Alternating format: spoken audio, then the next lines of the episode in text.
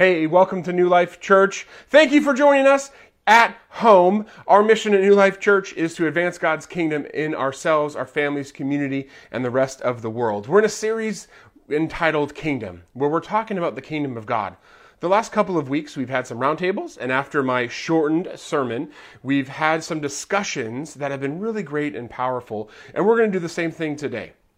Um, below in the comments, uh, there will be a link to a PDF that will have some questions. So as soon as we're done with the message, um, get around and discuss this with those in your family or those you're watching this with, or if you have any other friends who also attend New Life Church as well, or if this resonates with you and you think that someone else will hear it, share, send them to our website to listen to it. And you can go ahead and discuss it with them.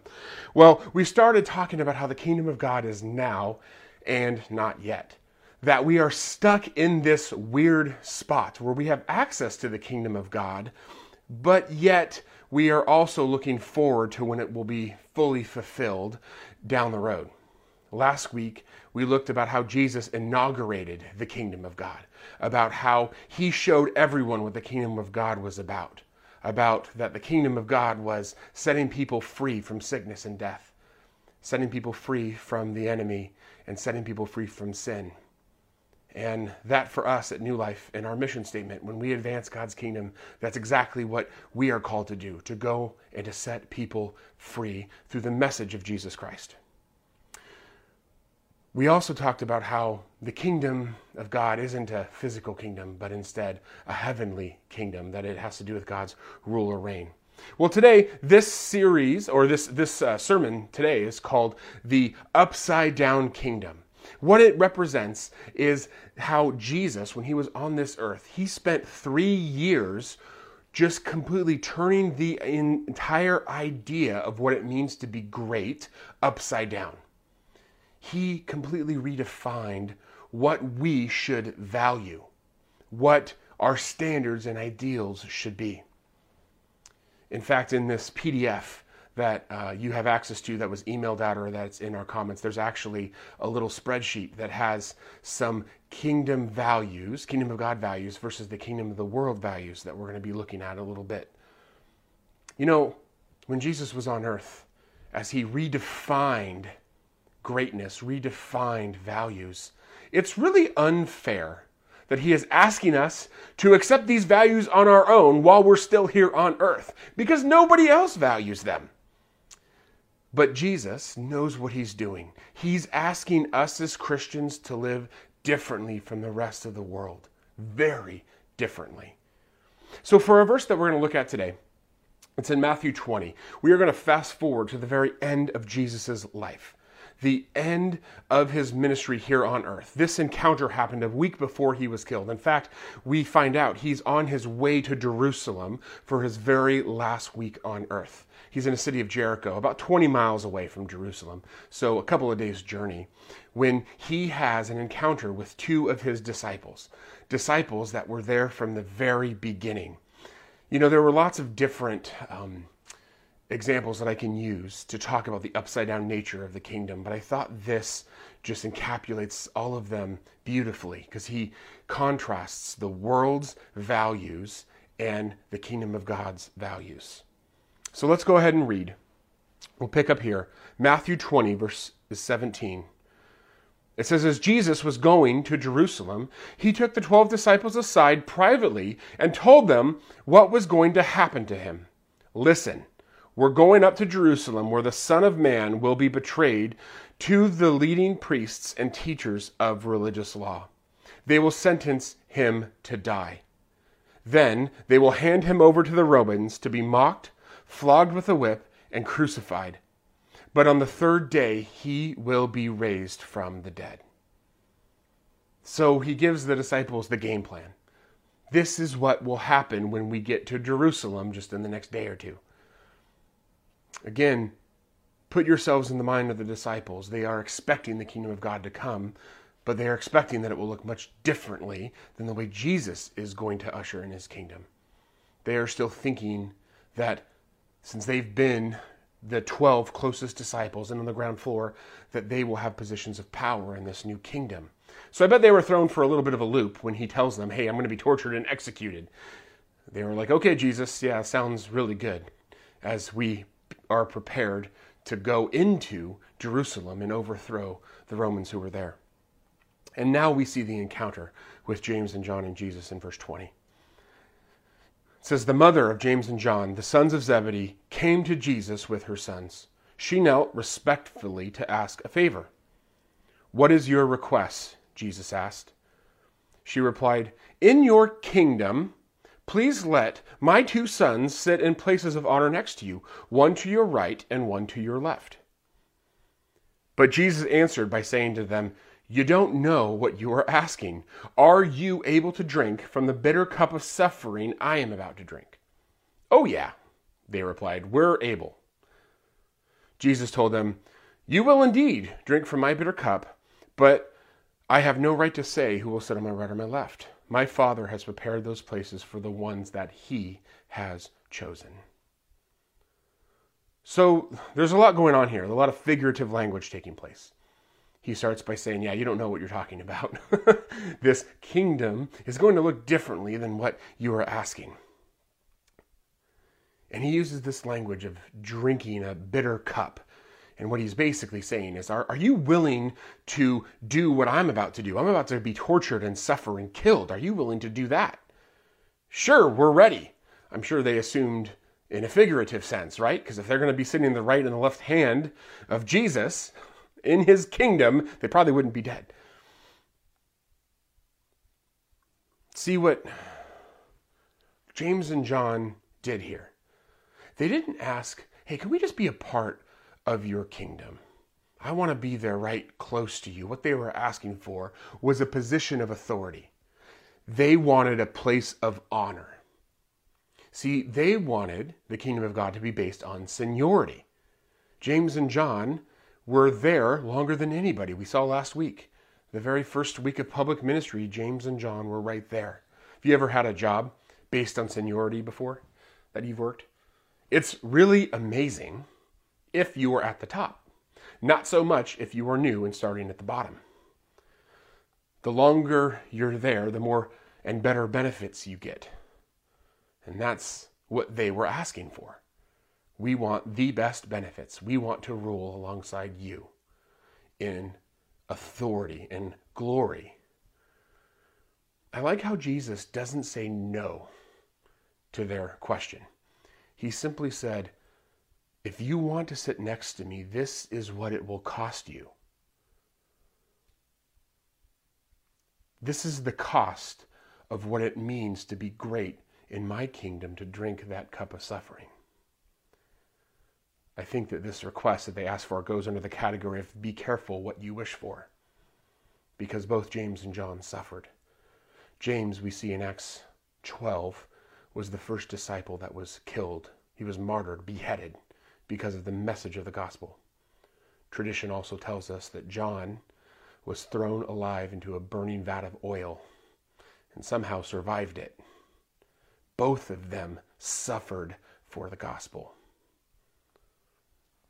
What Jesus does here is that he helps define the values of the kingdom of God.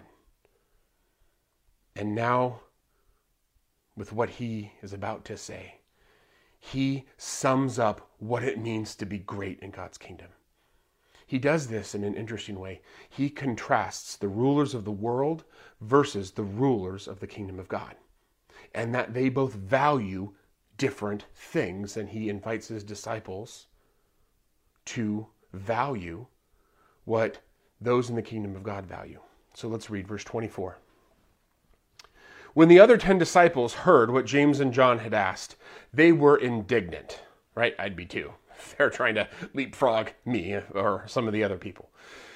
But Jesus called the disciples together and said, You know that the rulers of this world lord it over their people, and officials flaunt their authority over those under them. This word here, the rulers of the world lord it over their people. That word lord it over um, is a very interesting word. It's a, it's a Greek word. It's what's called a compound word, meaning two separate words that mean different things put together. The first word kata just means down. The second word koeuro means authority. So it's literally down authority, almost like you have authority over somebody, but you are pushing and squeezing them down. A great example is the phrase that we have in English, you know, I have you under my thumb. He's saying that the rulers of the world put those under their thumb. They press down on the people that they rule. Almost this picture of as they are climbing up the ladder, these rulers to try to raise to the top, they are stepping over the people that are their subjects. And they also do this by flaunting their authority. I do what I want, I'm the boss. I think from the beginning of time, we have seen rulers that are very ambitious, overzealous self promoters who know no limits, who through corruption, through um, being driven by proud hearts, they seek power at the expense of all others.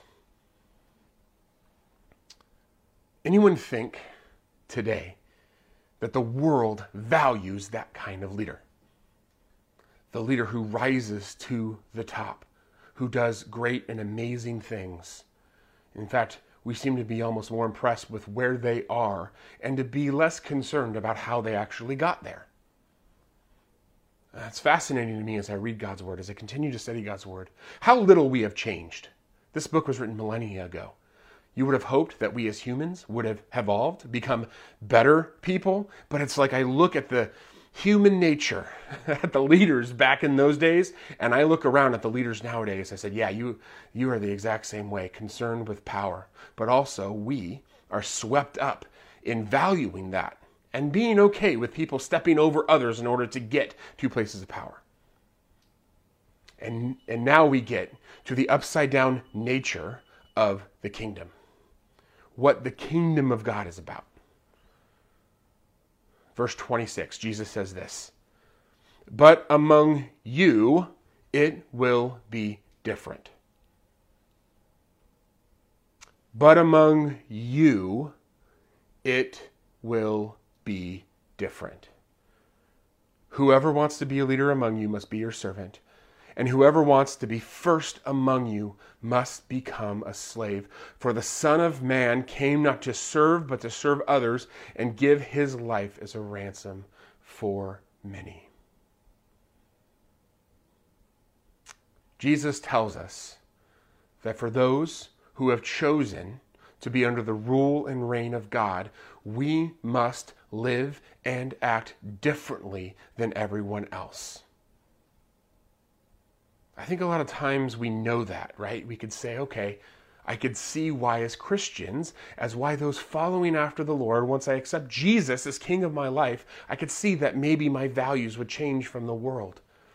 But what's fascinating here is that what Jesus is asking us to do is act differently. He's not asking us to necessarily change our views or opinions. He's simply asking us to change how we choose to interact with others.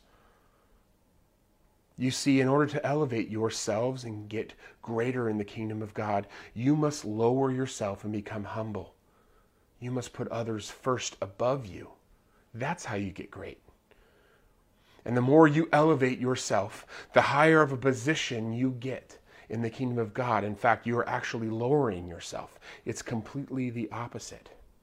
And this creates a problem for those of us in the world. It's this back to the now and not yet weirdness. That on the one hand, in the world, we are seen as great by moving up, but yet the counterpart in the kingdom of God, like a seesaw, is going down. And that as we become more humble and more of a servant in the kingdom of the world, we get greater in the kingdom of God. Jesus here, I love this, he, he doesn't condemn the desire to be great, right? He doesn't say, hey, you shouldn't be great. No, he tells you how to become great. He tells James and John how to get to the place where they can sit at the right and the left hand of him. He tells them. The problem is, he redefines what greatness is in their minds. He says that greatness will look different than the way everyone else tells you to be great. Everyone else will tell you that in order to be great, you must crush your enemy. You must outpace those around you. but instead you actually have to serve.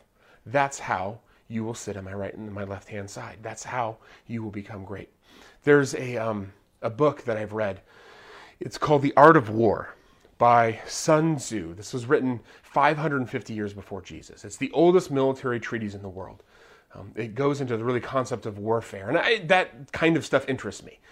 So I've read it before, and this is something that is read. It's kind of almost like a leadership book that's thousands of years old. You, I know that football coaches read it. I know that realtors have read it, and other different um, businessmen have, have read it because it talks about stra- uh, strategy. I almost said strategery. Is that a word? If it's not a word, no one's here. No one can correct, can correct me on, on, on Zoom.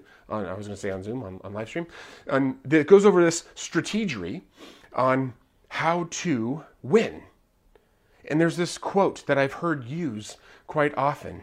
Sun Tzu says this The clever person imposes his will on the other, but does not allow the other's will to be imposed on him.